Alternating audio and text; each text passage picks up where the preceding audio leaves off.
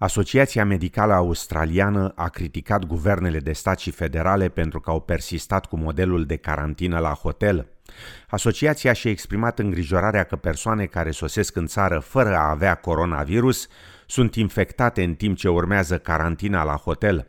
Președintele asociației, dr. Omar Corshid, a declarat la canalul nou al televiziunii australiene că sistemul de carantină trebuie îmbunătățit. There's no doubt that these facilities are not built for this purpose. They're not perfect. They have issues with ventilation and there's issues with how each of our states have been running their quarantine. They could be better. Uh, there are things that they can do. Premierul Australiei de Vest, Mark McGowan, dorește ca guvernul federal să deschidă baze aeriene și centrul de la Christmas Island pentru carantina călătorilor sosiți din străinătate, afirmând că hotelurile nu mai pot face față. Perth și regiunea Peel au încheiat la miezul nopții blocajul de trei zile după o a doua zi consecutivă fără noi cazuri în comunitate. Restricțiile provizorii rămân însă în vigoare până vineri seară la miezul nopții, inclusiv portarea obligatorie a măștilor de față și limitarea numărului de persoane la adunări. Vorbind săptămâna trecută la un summit virtual pe teme climatice, președintele Statelor Unite Joe Biden a promis că țara sa va reduce la jumătate emisiile de gaze cu efect de seră până în 2030. Administrația Biden nu a oferit un plan cu privire la modul în care va îndeplini obiectivul, care până în prezent nu este obligatoriu.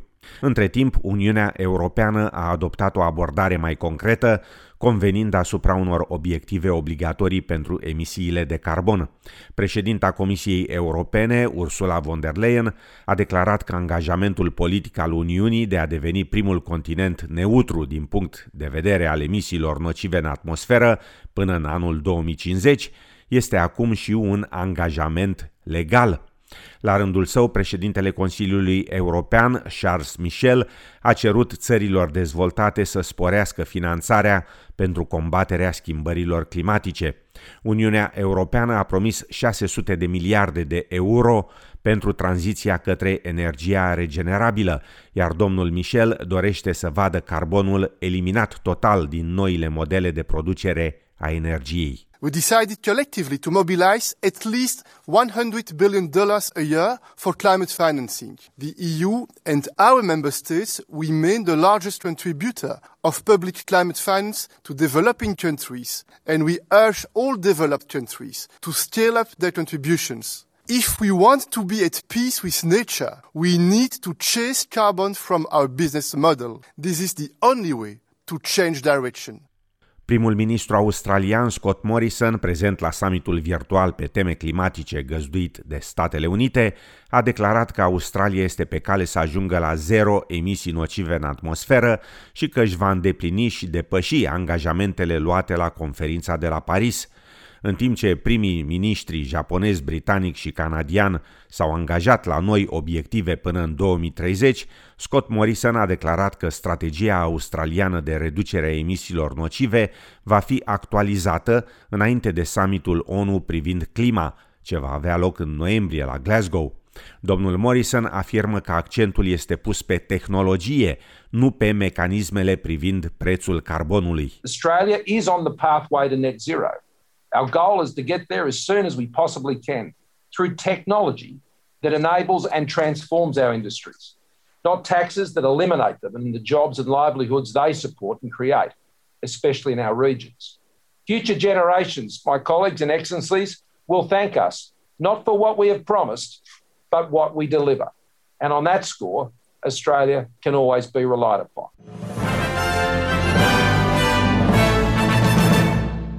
Marina indoneziană a anunțat că intenționează să recupereze submarinul său scufundat săptămâna trecută în Marea Bali.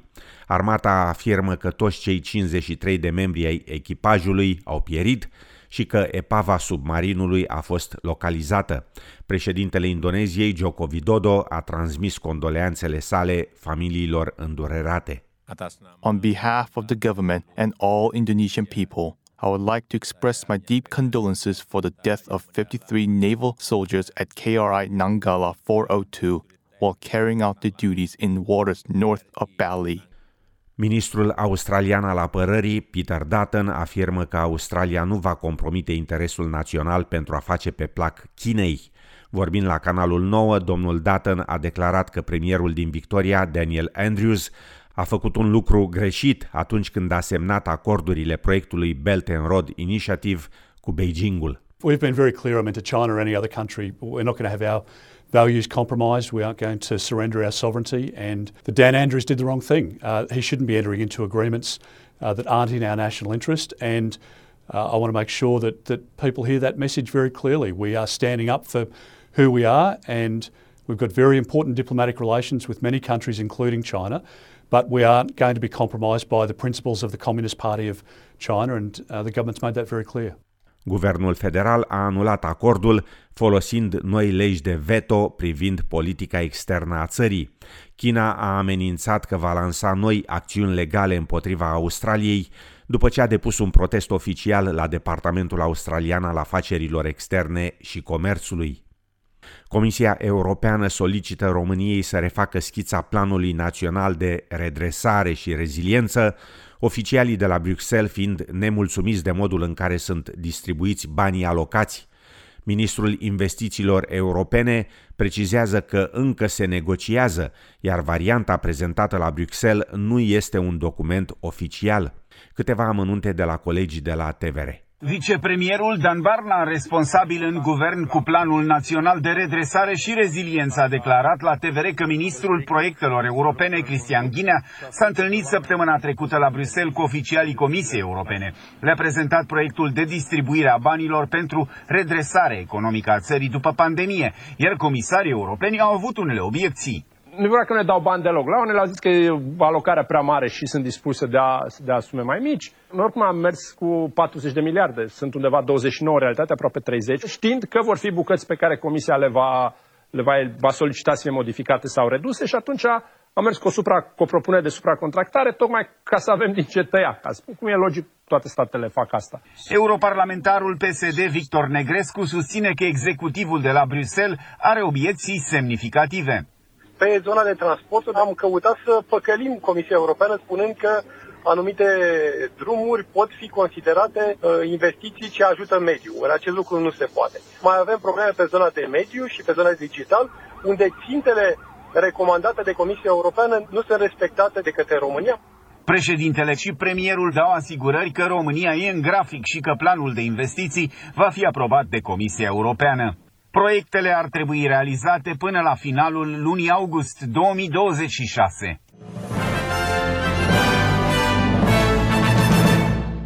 Președintele Turciei, Recep Tayyip Erdogan, a cerut președintelui Statelor Unite, Joe Biden, să-și anuleze imediat declarația conform căreia masacrele din 1915 din Imperiul Otoman au constituit genocid împotriva armenilor. Președintele american și-a îndeplinit promisiunea de campanie de a recunoaște drept genocid evenimentele care au început în 1915 și care au dus la moartea a aproximativ 1,5 milioane de armeni din Imperiul Otoman. Turcia respinge vehement eticheta genocidului, recunoscând însă că mulți au murit în acea epocă, dar insistă că numărul citat al morților este mult mai mic și că decesele au rezultat din tulburări civile. Președintele Erdogan a repetat un apel la formarea unei comisii pentru investigarea evenimentelor, comisie formată din istorici turci și armeni. Organizatorii Jocurilor Olimpice de la Tokyo vor cere sportivilor să fie testați zilnic pentru COVID-19 pe o anumită perioadă după intrarea în Japonia. Comitetul de organizare a solicitat de asemenea prezența a 500 de asistente medicale la stadioanele olimpice și în satul sportivilor.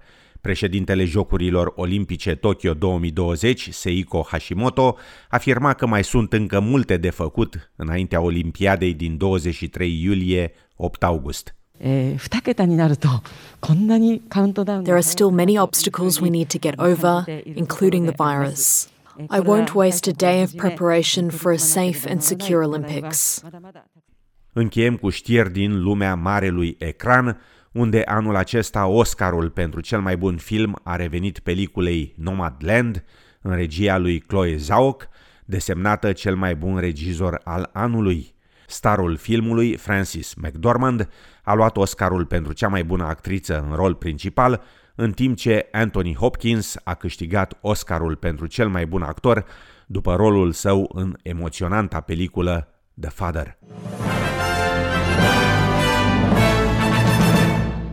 La București, mâine ploaie și 13 grade Celsius.